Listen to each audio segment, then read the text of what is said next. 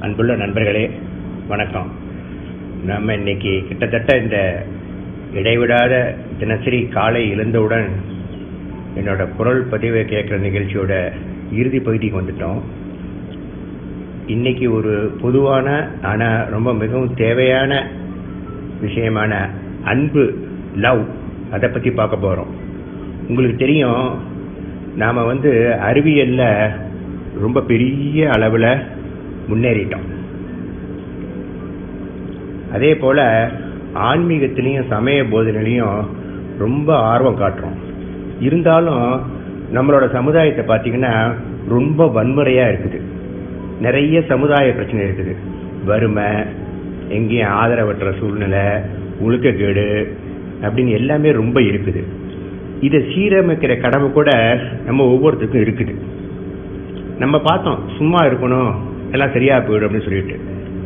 சும்மா இருக்கணும் அப்படிங்கிறது வந்து நம்மளோட அகத்தை பொறுத்த அளவில் தான் ஆனால் புறத்தில் வந்து நம்ம எல்லாத்தையுமே சிறப்பாக செய்யணும்.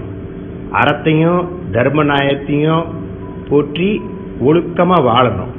அதனால நாம் வந்து நம்மளோட அகத்தை பொறுத்த அளவில் ஹண்ட்ரட் பர்சன்ட் செயல் முனைப்பு இல்லாமல் இருக்கணும்.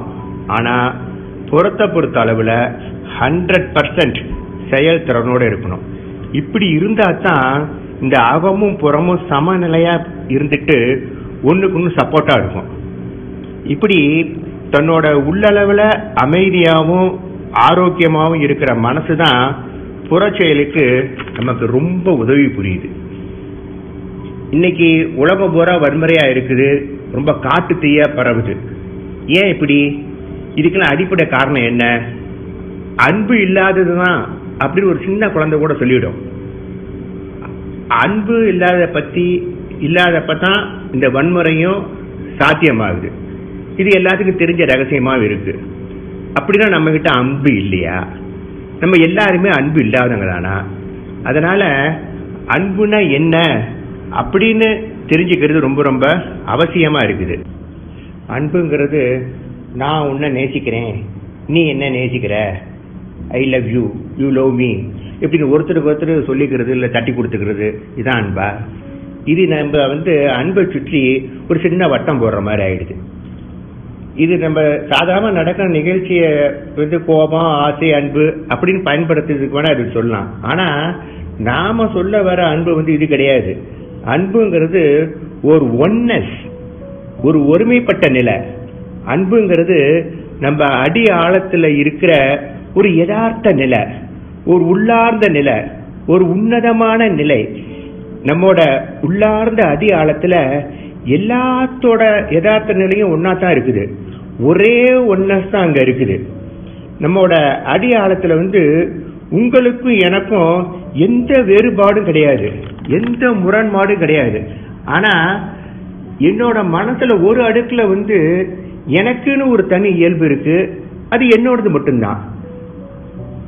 அதுக்கும் என்னோட அடியாளத்துக்கும் கொஞ்சம் கூட சம்பந்தம் கிடையாது. இப்படி எனக்குன்னு ஒரு தனி மன இயல்பு இருக்கிற மாதிரி ஒவ்வொருத்தருக்கும் ஒரு தனி மனித இயல்புன்னு இருக்குது. என்னோட இயல்பு செயல்படுறப்ப அது ஒரு தனி இயக்கமா இருந்துகிட்டு இருக்குது. அதே மாதிரி உங்களோட இயக்கம் செயல்படுறப்ப அது ஒரு தனி இயக்கமா இருந்து செயல்படுது. உங்களோட இயல்பு எனக்கு பிடித்ததாகவும் என்னோட இயல்பு உங்களுக்கு பிடித்ததாகவும் சில சமயத்தில் இருக்குது. அப்ப நம்ம ஒருத்தருக்கு ஒருத்தர் உடன்படுறோம். இது வந்து ஒரு தற்காலிக உடன்பாடு தான். ஆனா நாம சொல்ற அந்த ஒன்னஸ் இருக்கு பார்த்தீங்கல்ல இது இல்ல. இத பத்தி நாளைக்கு கொஞ்சம் விரிவா பேசலாம். நன்றி வணக்கம். நண்பர்களே வணக்கம். நம்ம வந்து நேத்து இந்த ஒன்னஸ் அதாவது ஆழ்மன அன்பை பத்தி பேசிட்டு இருந்தோம். இந்த ஆழ்மன அன்புங்கிறது நம்மளோட இயல்புகளால பாதிக்கப்படாம ஒரு தனித்தன்மையோட இருக்குது. ஆனா நம்மளோட இயல்புகள் வந்து அப்படி கிடையாது. சில இயல்புகளை பொறுத்த வரைக்கும் ஒருத்தருக்கு ஒருத்தர் சுத்தமாக ஒத்து போறது கிடையாது. ஒத்து போகக்கூடிய இயல்பு உள்ளவங்களுக்கும் எல்லா நேரமும் ஒத்து போறது கிடையாது. இதனால நம்ம இயல்பு நிலை எல்லாமே ரொம்ப ரொம்ப மேம்போக்கானது. ஆனா அதுதான் நம்ம கிட்ட வெளிப்படையா செயல்படுற மாதிரி தெரியுது. இதனால நம்மளோட உணர்வுகள் எப்படி இருந்தாலும் சரி நல்ல உணவாக இருந்தாலும் சரி இல்லை தீய உணர்வாக இருந்தாலும் சரி அந்த உணர்வுகள் வந்து ரொம்ப வேகமான சக்தியோட மேலே வருது. அப்படி வர்றப்ப நம்ம எல்லாருமே கிட்டத்தட்ட ஒரு தற்காலிக பைத்தியமாக தான் ஆயிடுறோம்.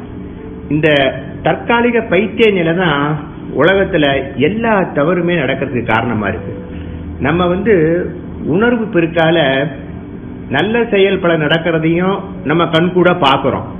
அதனால உணர்வு பெருக்க வந்து நம்ம சமயத்துல ஆதரிக்கவும் ஆரம்பிச்சிடுறோம். ஆனா உணர்வு பெருக்கால அது நல்ல செயலோ கெட்ட செயலோ என்ன ஏற்பட்டாலும் அது எல்லாமே ஒரு தற்காலிக பைத்திய நிலையிலிருந்து ஏற்பட்ட செயல் தான் அதனால வந்து மன எழுச்சியால செய்யற எந்த செயலும் அது நல்ல செயலா இருந்தா கூட அதுல ஒரு தொடர்பு ஏற்பட்டுடுது. ஏன்னா மன எழுச்சியும் தற்காலிகமானது தான் மன எழுச்சி மறைஞ்சதும் அதனால ஏற்பட்ட செயல்லையும் ஒரு தொய்வு வந்துடுது. நல்ல செயலுக்கு காரணமா இருக்கு அப்படின்னு நாம மன எழுச்சியை ஏற்றிக்கிட்டதால எல்லா மன எழுச்சியுமே நம்ம கிட்ட ஒரு அங்கீகாரத்தை தானா அடைஞ்சிருது. அதனால என்ன ஆகுதுன்னா நல்ல செயலுக்கு காரணமான அதே மன எழுச்சி தான் தீய செயலுக்கும் காரணமாயிடுது. நம்மளோட மன எழுச்சியே சில சூழ்நிலையை வன்முறையை கொண்டாந்துடுது நாம ஆரம்பிச்ச இந்த வன்முறை வந்து நமக்கு எதிராகவும் திரும்பிடுது. இந்த வன்முறை வந்து மேலும் ஒரு வேகமா மன எழுச்சியை தூண்டி விட்டு மேலும் மேலும் வன்முறையை அதிகமாக்கி விட்டுருது. இந்த மன எழுச்சி எல்லாமே ஒரு தற்காலிக பைத்த நிலையில செயல்படுறதுனால இதுல போய் நம்ம யாரையும் நேரடியா குற்றம் சாட்டி இதனாலதான் வந்துச்சு அதனாலதான் வந்துச்சுன்னு குற்றம் கூட சொல்ல முடியாது. இப்ப நம்மளோட அறிவு கூட என்ன பண்ணுது? இந்த மன எழுச்சியை ஏத்திக்கிட்டு அந்த மன எழுச்சியோடு சேர்ந்து செயல்படுறது. இப்படி இருக்கிறது வந்து என்ன ஆகுதுன்னா இது நம்ம நம்ம விரும்பியே இந்த டெம்பரரி மேட்ச்குள்ள உள்ள நுழைஞ்சிடுற மாதிரி ஆயிடுது. இதனால நம்மளோட மன இயல்பு என்ன ஆகுதுன்னா ஒரு மாதிரி டைட்டன் ஆயிடுது. இப்படி ஒரு இறுக்கமான மனநிலையை பத்தி நம்ம நாளைக்கு கொஞ்சம் விரிவா பேசுவோம். நன்றி வணக்கம். நண்பர்களே வணக்கம்.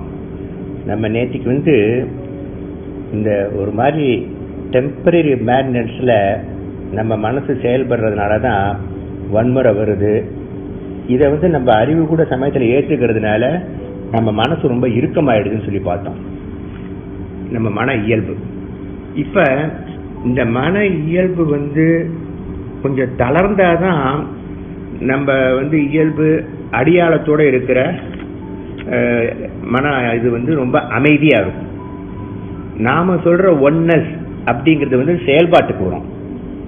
இப்போ பார்த்தீங்கன்னா நம்ம ஆஃபீஸில் ஒரு ஃபேன் வந்து நம்ம தலைக்கு மேலே தொங்கிட்டு இருக்குன்னு வச்சுக்கோங்க. இந்த நிலைமையில் நாம் அந்த ஃபேனை பார்த்தோம்னா அதோட ஏதாச்சும் ஒரு ரெக்கை வந்து அந்த ஃபேனோட காம்பை மறைச்சிக்கிட்டு இருக்கும் அதுவே நாம் கொஞ்சம் தலையை நகர்த்திக்கிட்டு பார்த்தோம்னா ரெண்டு ரெக்கைக்கு இடையில அந்த காம்பு நல்லா தெரியும்.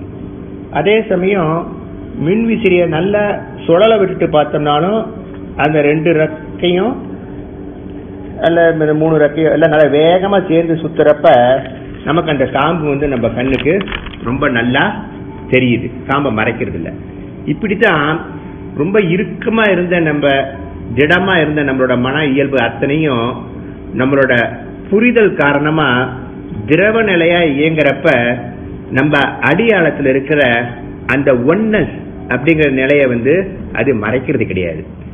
அந்த நிலையில வந்து அந்த அன்பு நிலை அதாவது த ஸ்டேட் ஆஃப் ஒன்னஸ் செயலுக்கு வந்து நம்மளோட உணர்ச்சி எல்லாத்தையுமே சீராக்கிடுது. நண்பர்களே நம்ம இதுவரைக்கும் பார்த்த அந்த மனசை பற்றிலாம் நிறைய பார்த்துட்டோம். அதுக்கு வந்து என்ன மனப்பிரச்சனைக்கெல்லாம் என்ன காரணம்? அதுக்கான சூட்சமம் முடிச்சு இந்த தெளிவு முடிச்சு எங்க இருக்குங்கிறதெல்லாம் நல்லா விவரமா பலவிதமான எக்ஸாம்பிளோட பார்த்தோம். இந்த தெளிவு முடிச்சு உங்களுக்கு நல்லா புரியுறது வரைக்கும் நான் இது நாள் வரைக்கும் பேசினதெல்லாம் நீங்க நிதானமா அடிக்கடி கேளுங்க. உங்களுக்கே நல்லா புரியும்.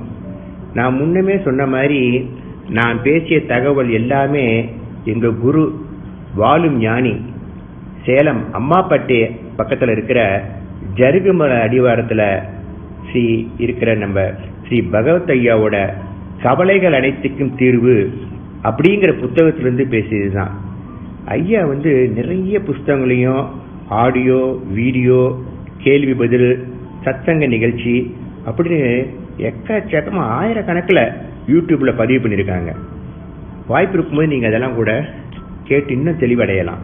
உலகம் பூரா கிட்டத்தட்ட ஒரு ஆயிரக்கணக்கான ஆட்- மக்கள் வந்து ஐயாவோட ஞான தெளிவு அடைஞ்சிருக்காங்க இந்த பதிவு கூட ஒளி நாடாவா எல்லாரும் பயனடைகிற மாதிரி இணையத்திலையும் வெளியிட இருக்கிறதா சொல்லி ஆசி வழங்கியிருக்காங்க. ஐயாவோட வேறு சில முக்கிய தகவல் பொக்கிஷத்தோட உங்களை வந்து நான் இன்னொரு சமயத்தில் சந்திக்கிறேன். நன்றி வணக்கம்.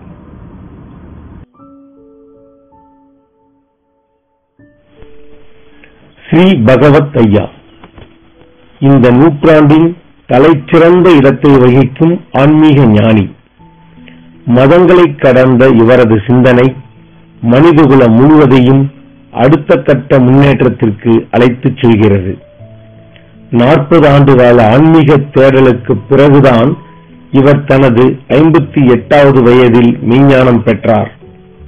ஞானம் பெற்ற இவர் அரை புரிந்து கொள்ள வேண்டிய இதற்காகவா நாற்பது ஆண்டுகள் அரும்பாடுபட்டோம் என்று ஆச்சரியமுற்றார். சரியான அணுகுமுறை இல்லாவிட்டால் நாற்பது என்ன எத்தனை ஆண்டுகள் ஆனாலும் ஞானம் பெற முடியாது எனவும் தெரிந்து கொண்டார்.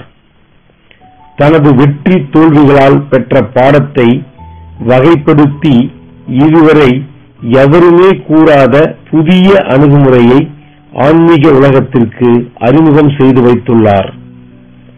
ஆன்மீக சாஸ்திரங்கள் விளக்குவதற்கு தருமாறும் உண்மைகளை எல்லாம் அனைவரும் புரிந்து கொள்ளும் வகையில் எளிமைப்படுத்தி வழங்கி வருகிறார். இவரது இந்த அணுகுமுறையில் தியானங்களோ பயிற்சி முறைகளோ கிடையாது. இவரது சொற்பொழிவு மற்றும் கேள்வி பதில்கள் மூலம் எளிமையான புரிதல் மட்டுமே கொடுக்கப்படுகிறது. உங்களை நீங்களே புரிந்து கொள்ள தியானம் எதற்கு என கேட்கிறார். இவரது இந்த அணுகுமுறையால் இதுவரை ஆயிரத்திற்கும் மேற்பட்டோர் ஞானம் பெற்றுள்ளார்கள்.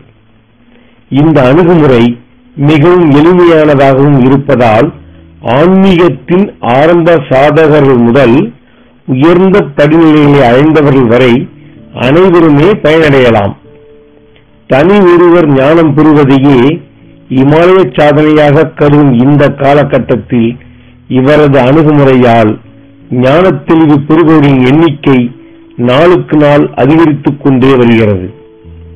இவரது இருப்பிடம் சேலம் மாவட்டம் அயோத்தியா பட்டணத்திற்கு அருகில் உள்ள பெரிய கவுண்டாபுரம் பகுதியில் ஜருகுமலை அடிவாரத்தில் ரம்மியமான இயற்கை சூழலில் அமைந்துள்ளது. இங்கு ஒவ்வொரு மாதமும் ஞான முகாம் நடைபெற்று வருகிறது. இதில் முன் அனுமதி பெற்று கலந்து கொள்பவர்களுக்கு தங்குமிடமும் உணவும் ஏற்பாடு செய்யப்பட்டு வருகிறது.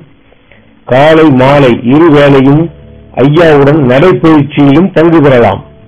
ஒதுக்கப்பட்ட நேரங்களில் தங்களது தனிப்பட்ட சந்தேகங்களையும் கூட ஐயாவுடன் கலந்துரையாடி தெளிவு பெறலாம். கலந்து கொள்ளும் அனைவரும் ஞான தெளிவு பெறுவதுடன் தங்களது பல நாள் பிரச்சனைகளில் இருந்தும் விடுபட்டு வாழ்வில் முன்னேறி வருகிறார்கள். இதுவரை ஆன்மீகமும் உலகியலும் இருவேறு பகுதிகளாக பிரித்தே வைக்கப்பட்டிருந்தன. இது சரியான அணுகுமுறை இல்லை. அவை இரண்டும் இணைந்த வாழ்வே ஒரு முழுமையான வாழ்வாகும். இவரது அணுகுமுறையில் மட்டுமே இது சாத்தியமாகிறது. எனவே இதில் பங்கு பெற்று அனைவரும் பயன்பெற அழைக்கின்றோம்.